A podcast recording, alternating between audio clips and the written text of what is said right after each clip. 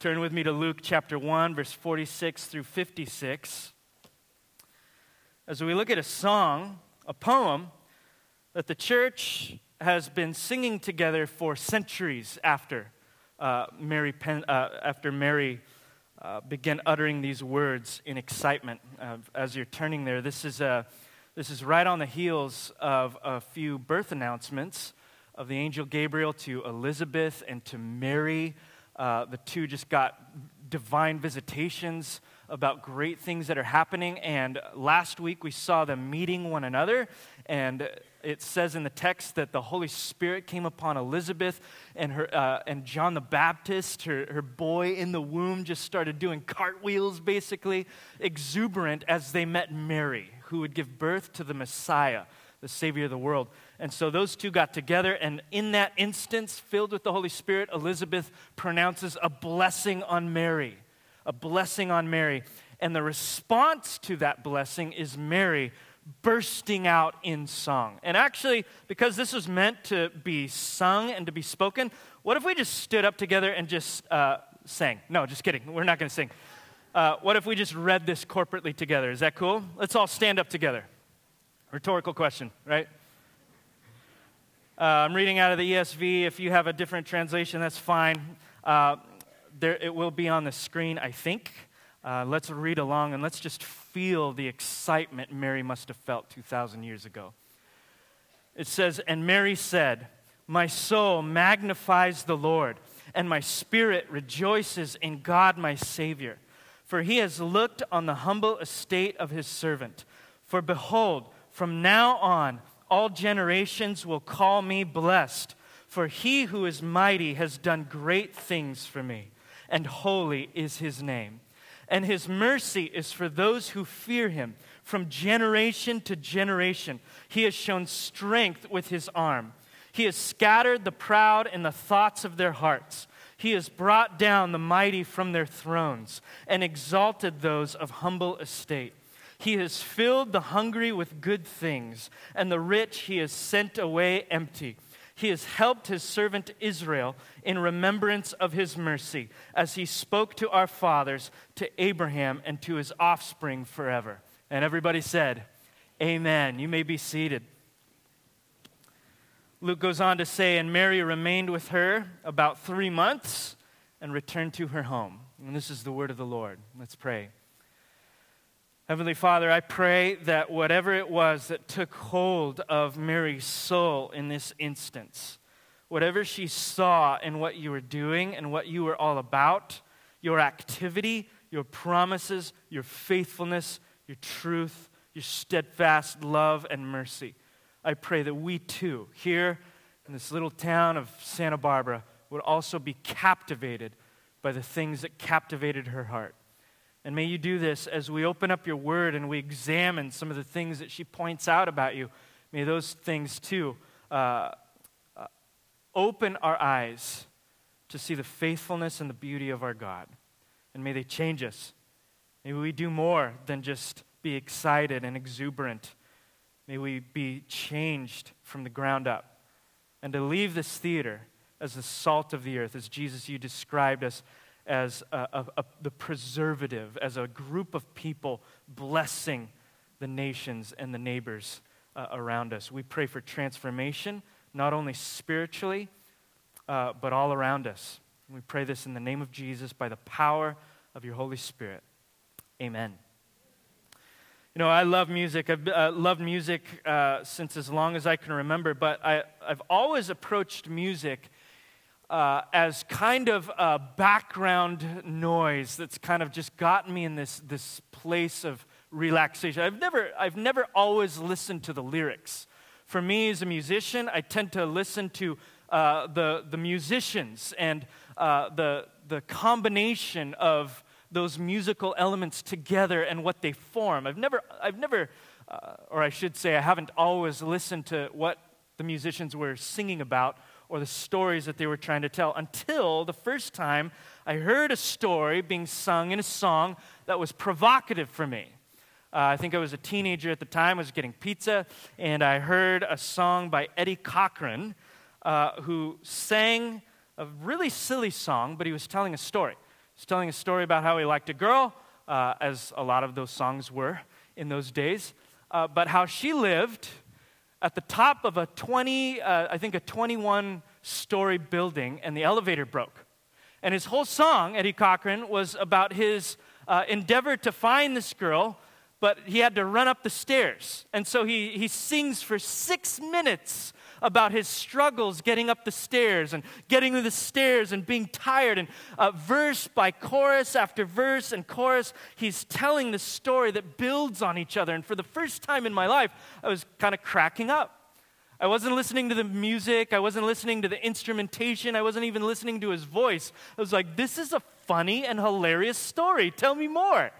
And as the song went on, I just started cracking up. I'm like, first of all, if those are the worst of your problems, is going up 20, uh, 20 staircase, uh, uh, a flight of 21 stairs, and you've got it made. But uh, this is a really funny song. And after that, I began to listen to songs in that light. Like, what, what is this song trying to say? What's this theme behind this? I love the music and I love the feeling behind it, but what is the author, what is the musician, the lyricist trying to get across in this music? And some of them were good at it, and others are not as good at it. Uh, but Mary explodes into what looks like spontaneous song. And she's telling a story. She's telling a story that stands on its own because we have no instrumentation behind it. We have only the words.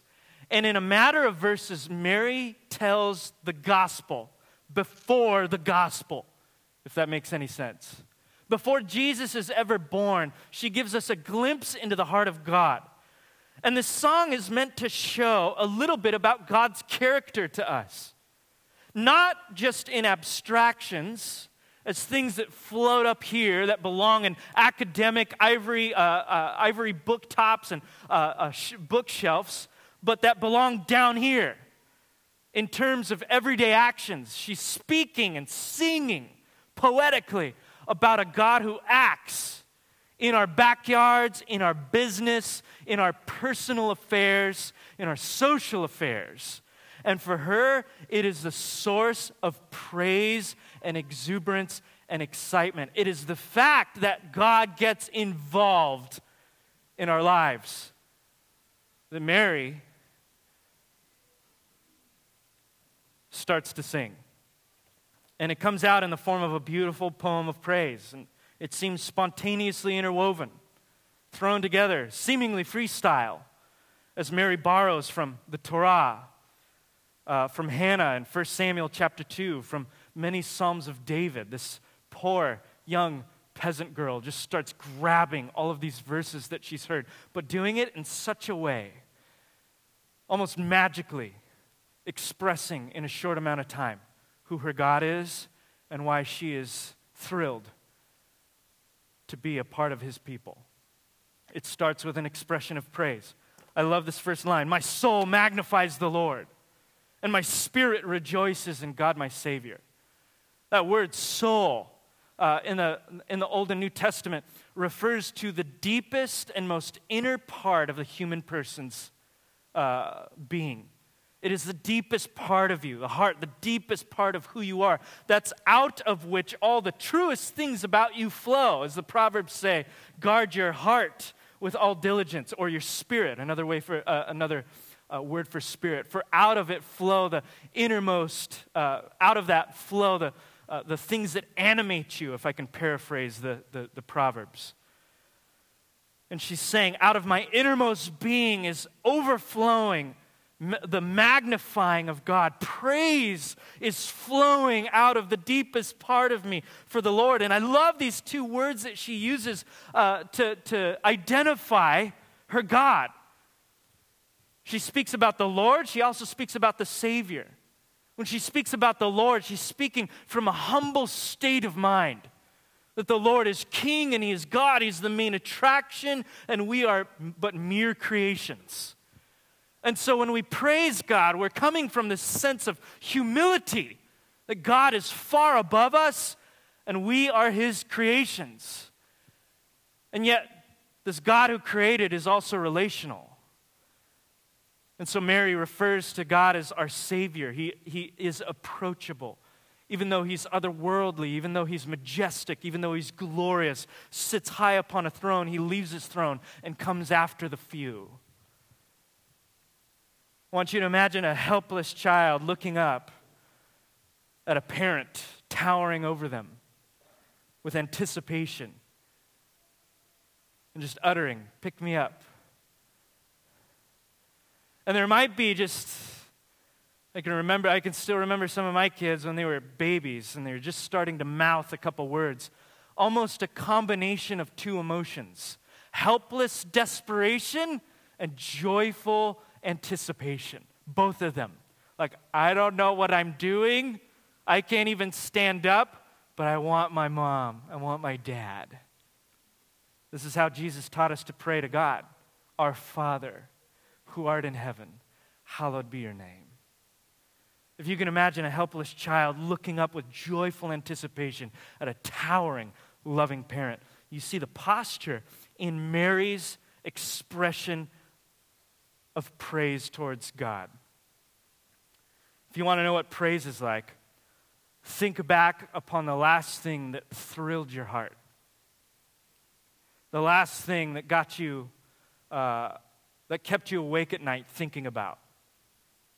The last pleasant thing that kept you awake at night?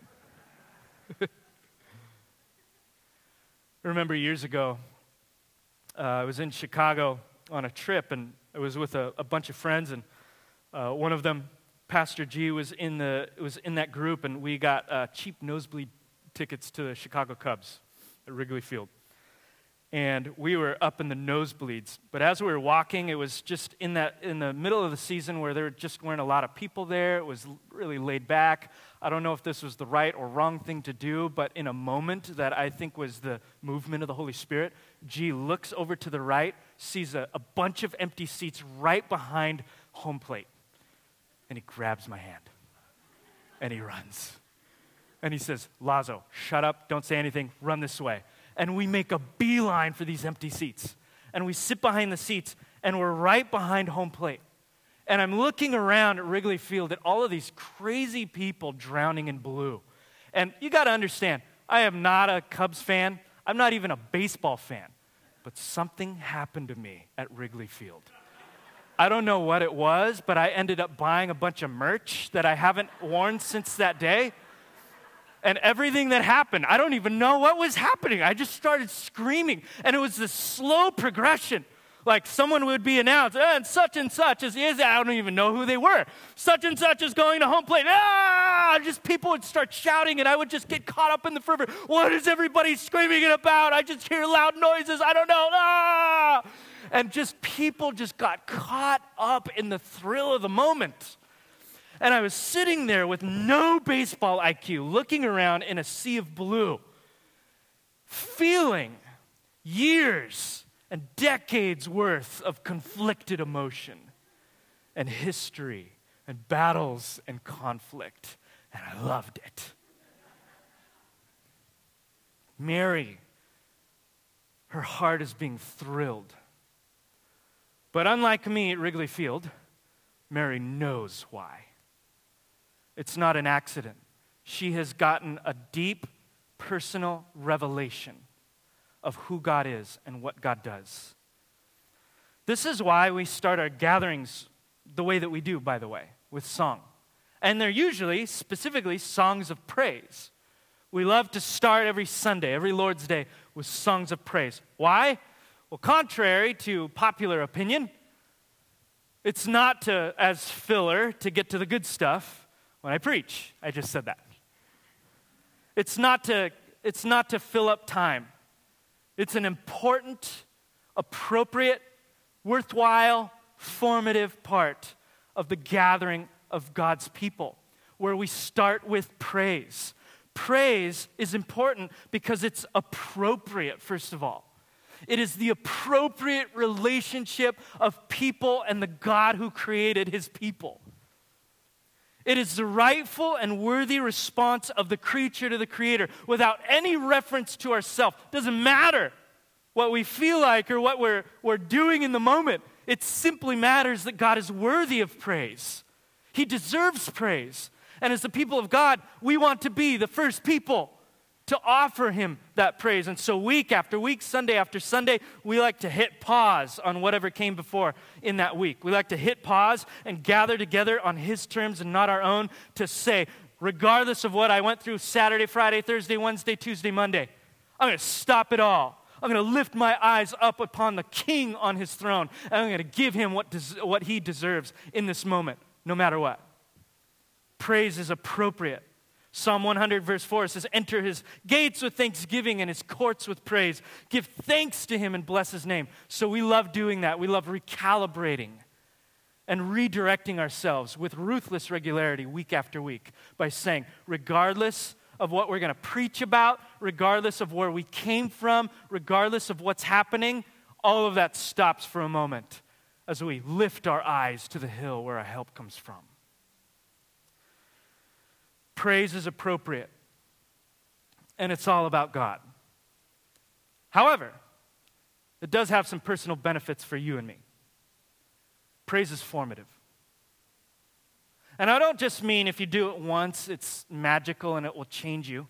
I mean the ruthless regularity of constantly shaping yourself, patterning your life, scheduling praise into your life will shape your soul to magnify. It creates habits within you, it's formative. I love this uh, line by Richard Foster, the Quaker who wrote a, a bestseller on the spiritual disciplines. Richard Foster writes Singing is meant to move us into praise. If you're not feeling like praising, just start singing, if, even if you don't feel like it. Just start singing about the attributes and character of God.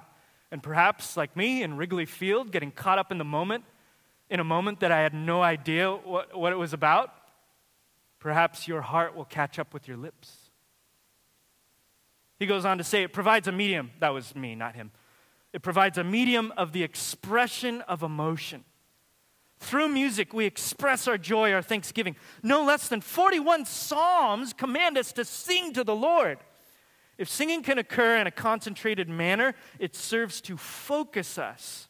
We become centered. Our fragmented minds and spirits flow into a unified whole. We become poised towards God. Of course, the rest of the Psalms are many of them Psalms of lament. And so you see, even in the Psalms, the full spectrum of human emotion. But make no mistake, there is also a time for praise. We're in the midst of lament, in the midst of affluence. We say, God, you are worthy.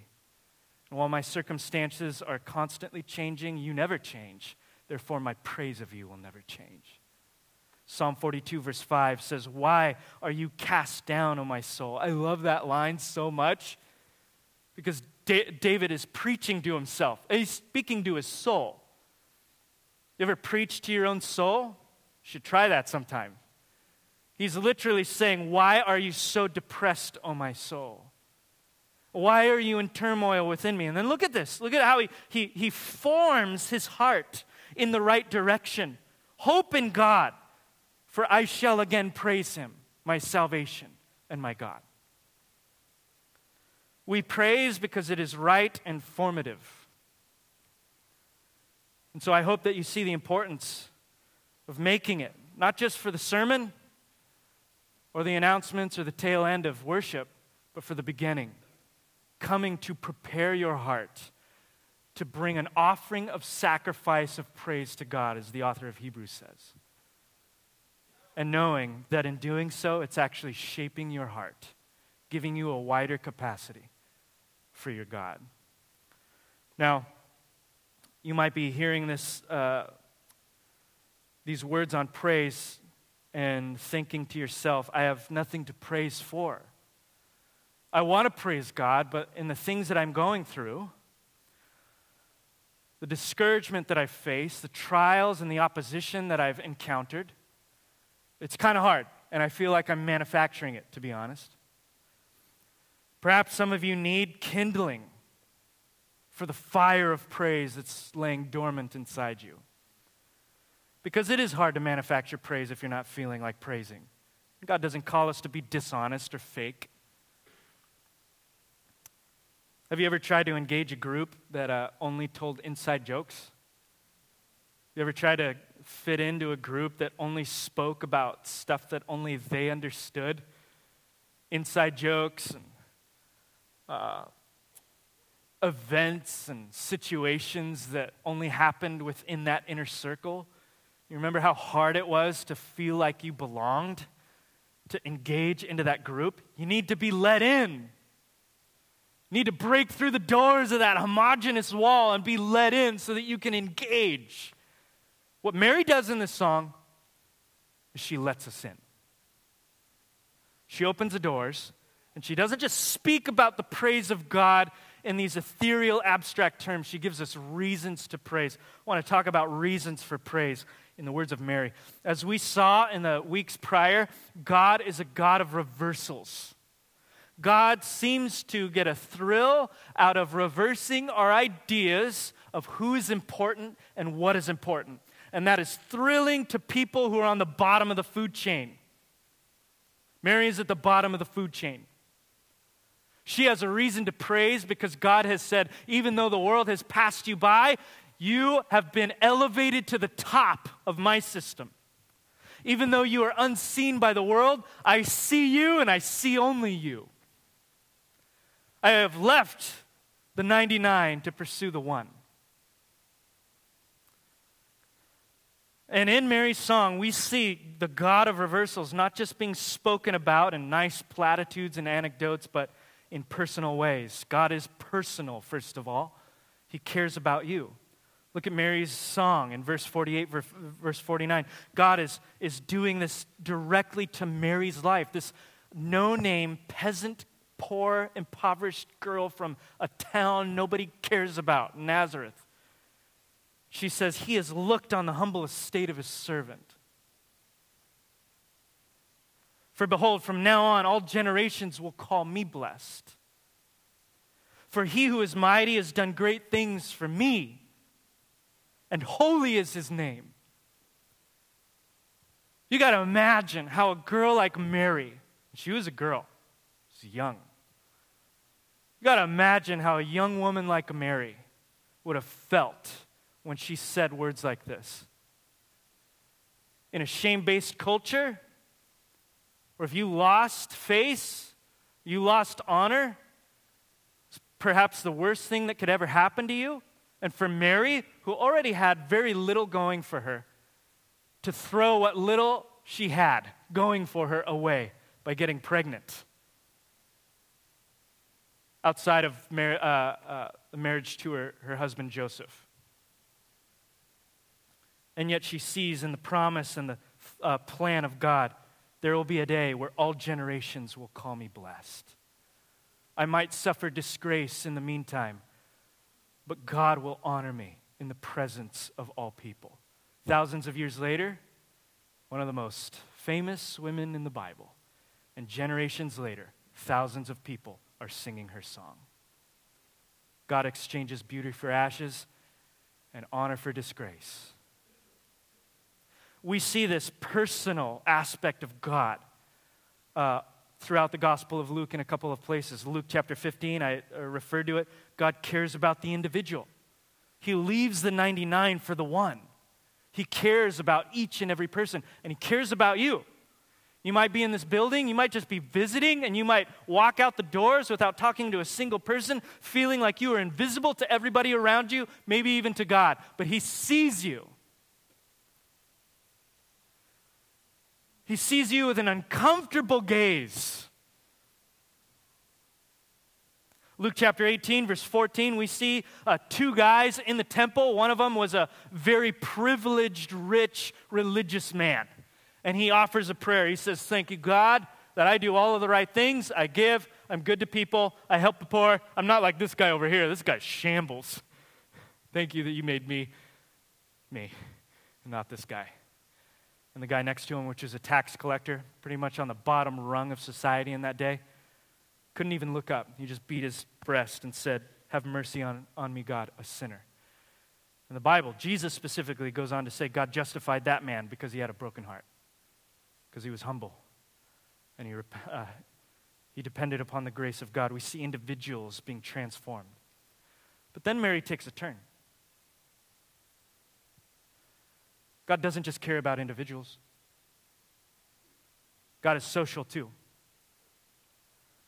I don't mean God is social like he's a socialite, although maybe, probably. I could see how he would be. I don't mean that he's merely relational. I mean he's social in the sense of social being the organizing of society in all of its institutions and structures. That he cares not just about individuals, but he cares about groups of people. Because no individual cares about personal spiritual freedom if they're still systematically imprisoned. God cares about both, and Mary sings about it. We see some personal aspects of individual faith in Mary's song. We see some personal acts of faith uh, and individual salvation throughout the Gospel of Luke, but we see a lot of social change in Mary's song. We see a lot of social change in Luke's Gospel. Look at Larry. Uh, uh, Larry. Look at Mary's song.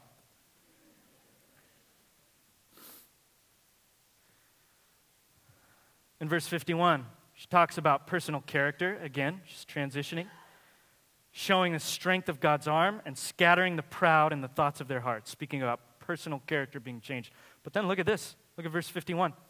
Then he brings down the mighty from their thrones and he exalts those of humble estate, speaking about people in places of power.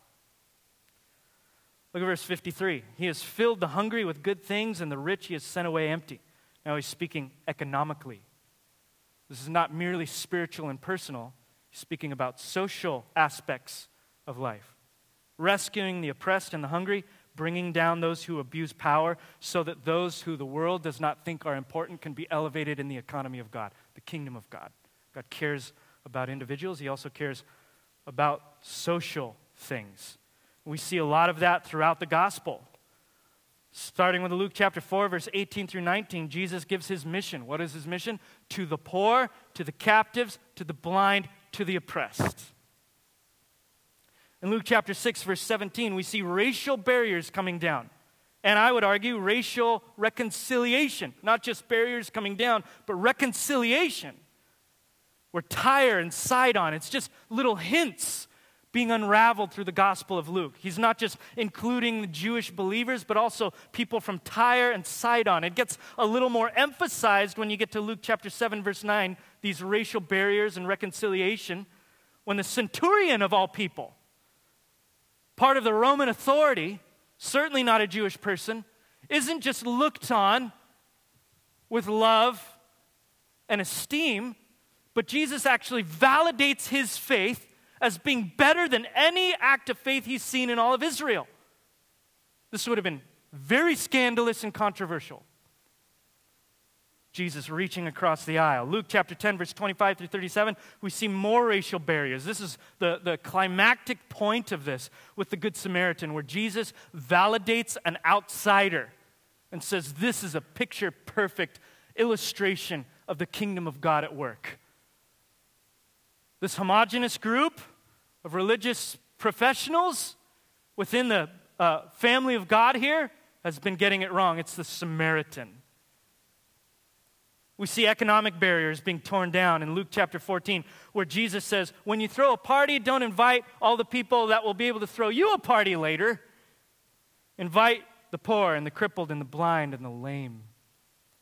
He turns more economic barriers on their heads when he speaks about the poor man and Lazarus and validates the poor man, excuse me, the rich man and Lazarus. In Luke chapter 17, verse 18, we see Jesus' view and treatment of foreigners in his story of the ten lepers. He speaks about the foreigner as the only person that returned to thank him. Again, validating.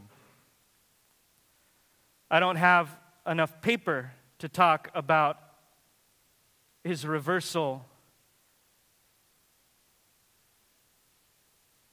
of structural powers between genders. The fact that we are now reading one of the longest speeches by a woman in all of the Gospels should tell you what's important to Luke. and to Jesus. The fact that it was women who funded and supported Jesus' ministry.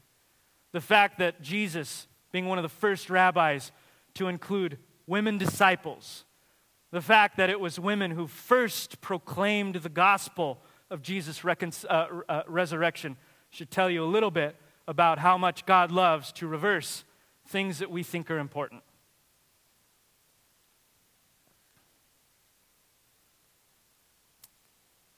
God loves individuals. Thank God for that. God also loves the groups and cares about the structures and the institutions that those individuals belong to. And I thank God for that too.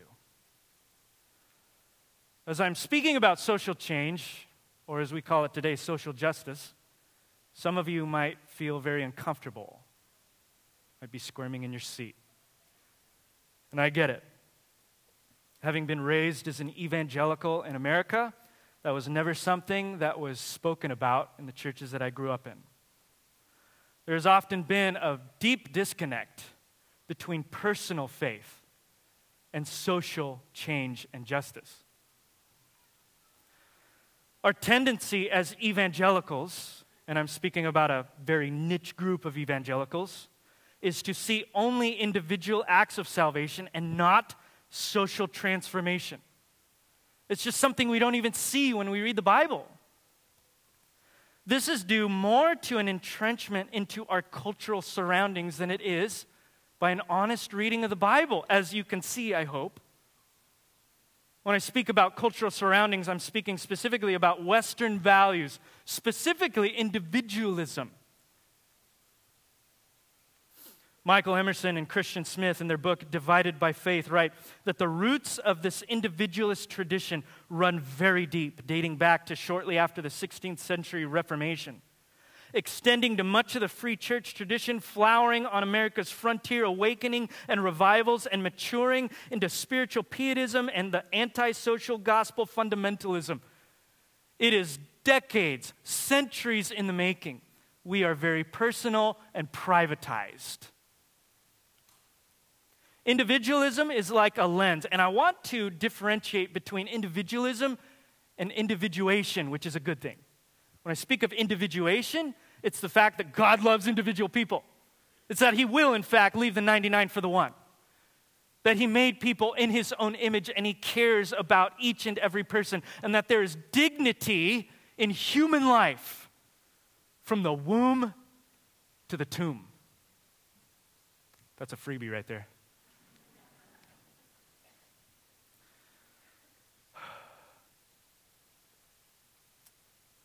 Individualism, however,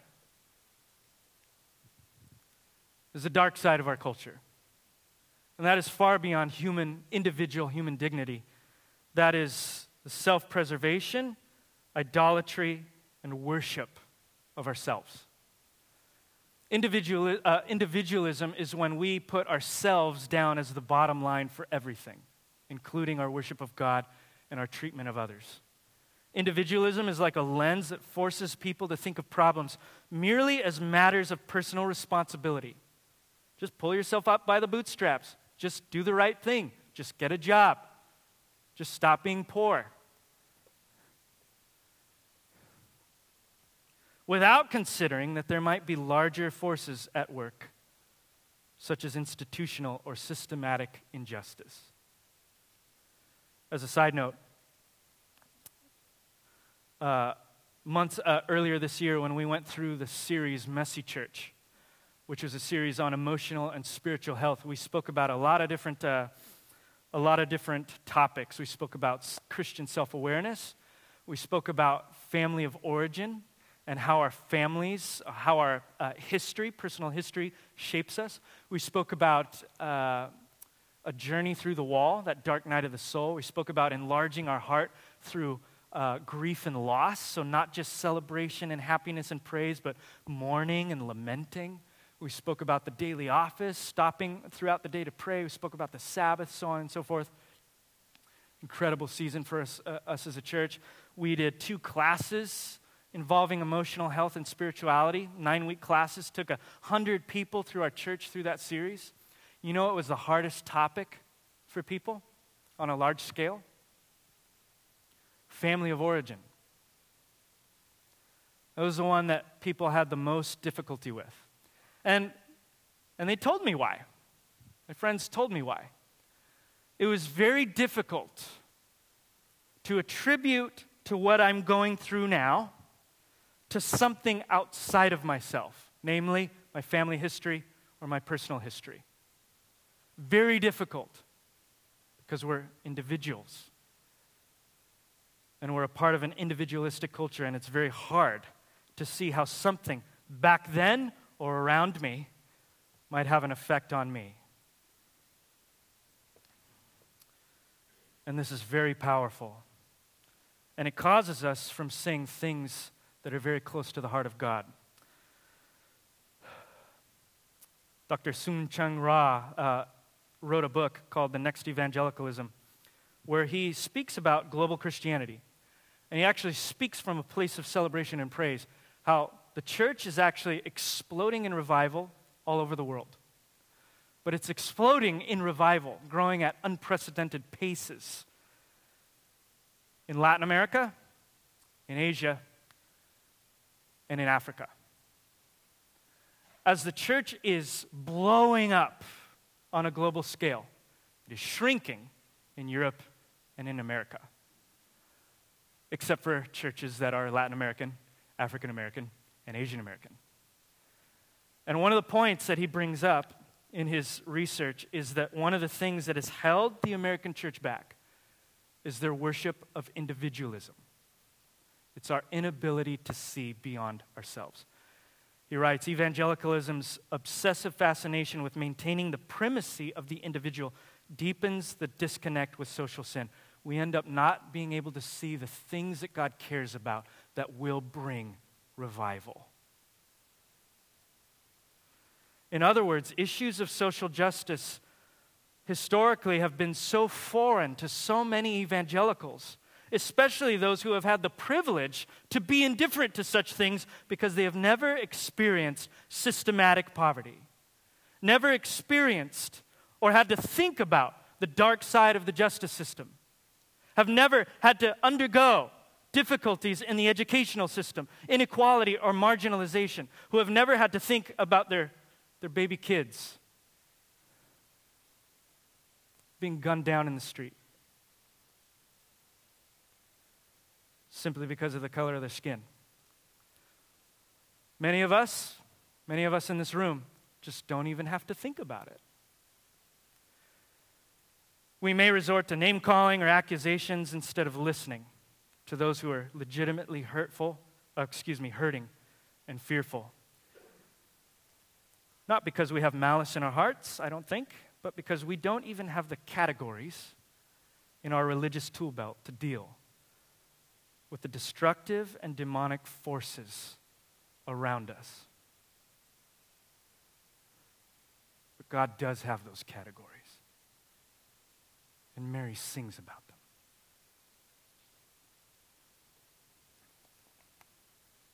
My God has scattered the proud in the thoughts of their hearts. He's brought down the mighty from their thrones and exalted those of humble estate. He's filled the hungry with good things and the rich he has sent away empty.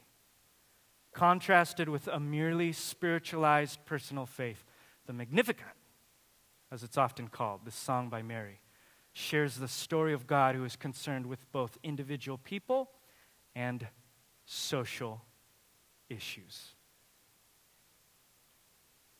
He cares about the one. It turns out, he cares about the 99 too. Perhaps it would be in our best interests to ask God, I've seen your word. Give me the categories that I did not have before. What would it look like for a church like this to habitually and naturally always look outside of ourselves to the things around us and to the people around us? to consider us others more important than ourselves, to listen faster and longer than we speak. If this is you, I want to kindly challenge you, since this is a series about following Jesus, to follow him in this. You might not have all the answers, you might be disagreeing vehemently with me right now, but I want you to direct you to the words of Jesus and to follow what he says about such things because this is what he seems to care about, and it's only going to get deeper in the Gospel of Luke. And this is what he came to do. How does he do this? He ends, or Mary ends, with an assurance for her praise by going back to God's covenant promise to Abraham, his faithful promises when he says he spoke to our fathers, to Abraham, and to his offspring forever. He spoke to us. He gave us a promise. A promise that would be fulfilled in the giving of God's Son through Mary, who would die on the cross and rise from the dead. In that death, he does what no other worldly ruler ever thought to do. Every other worldly ruler in all of history tends to go to battles and to violence and to power and to control. Jesus gives up his control the Roman Empire squashed everybody that came up against them. Jesus was squashed by the Roman Empire. Worldly rulers like to kill and to maim. Jesus was killed and maimed. And he gives up his life as an offering for the very people that he came to save. He dies on the cross and gives himself up in a cosmic display of the radical love of God for unjust, sinful, broken, tired people. Instead of controlling and smashing and pointing the finger, he gives his life for them. But he doesn't stay dead, he rises from the dead. In so doing, not just saying, I'm going to give you the power to be free from these, but also I want you to walk in the gospel that I have given. I'm not just going to give you the good news of how I've come to free you from the shackles of social injustice and personal injustice. I am giving you the way and the power to walk in those things. Cross and resurrection, but that's for later. Right now, we're just getting a glimpse into a great story that Mary is singing about. And Mary is excited because she's at the bottom of the food chain if you're at the bottom of the food chain in your life, you might have reason to be excited too. If you're at the top of the food chain in Santa Barbara, you might be offended. And God is inviting both of you on the full spectrum of the chain to see your lack. For the poor, the tired, the ostracized, the marginalized, the historically disenfranchised, it's pretty obvious you've been left by the world. For the rich and the famous and the powerful and the lovely, you might have to dig a little deeper. You'll find that brokenness in your own heart. And God's calling you to look there. Beyond all the stuff that you have, beyond the privilege that you're surrounded by, to see what your heart is truly made of. When you see that brokenness, Jesus says to you, Blessed are the poor in spirit, for the kingdom of God is theirs. The gift of the gospel is for all of you, it's for all of us. Not only are Mary and Elizabeth exuberant, but we see that baby, pre birth, jumping for joy by the Holy Spirit. Because this is really a celebration about God. Not Mary, not Elizabeth, not you, and not me. God is excited, and God is taking initiative. God is bringing justice and mercy to roll down like a stream. He cares about groups and he cares about individuals in them and he makes a way for God's people to walk in. The Magnificat is the gospel before the gospel. It's a teaser, a trailer of the good news to come. I'm going to ask Alex and the team to come out as we sing. And I want to end with this. Let's join in with Mary, singing praises to God, simultaneously crying out to Him because of His past faithfulness to all generations. But as we sing, Perhaps we can pray that our hearts would be enlarged to the full capacity of the power of the gospel. That doesn't just save the things that we have categories for,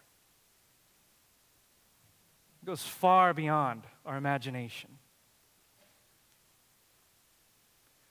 That we would be enlarged to receive the greatness of that good news, and that our eyes would be open to a good news that's actually worth believing in. Not only to you and to me, but to everybody. Heavenly Father, I come before you in the name of Jesus. And we ask that as we sing together, as we lift up praises to your name, as we pray, as we take communion, as we kneel, as we sit, as we lift our hands, I want to pray that you would step into our midst by the power of the Holy Spirit. You would give us your categories. Show us things that you care about and that your heart beats for. And if there's any areas where we have closed our ears to others, you challenge and confront that. And in that loving and kind way that you do, draw us to repentance.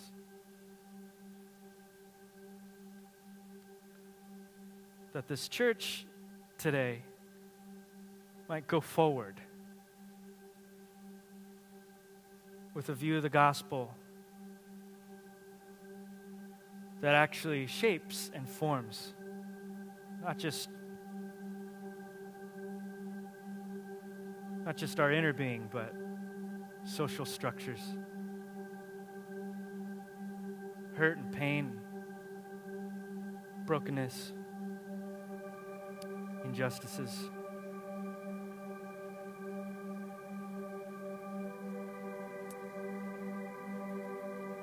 Pray even now, by the power and presence of your Holy Spirit, tune our eyes to that place where you sit, to see you in a bigger way than we've ever seen you before. As a Savior of hearts, yes, and also as the Savior of the world. May God be praised forever and ever.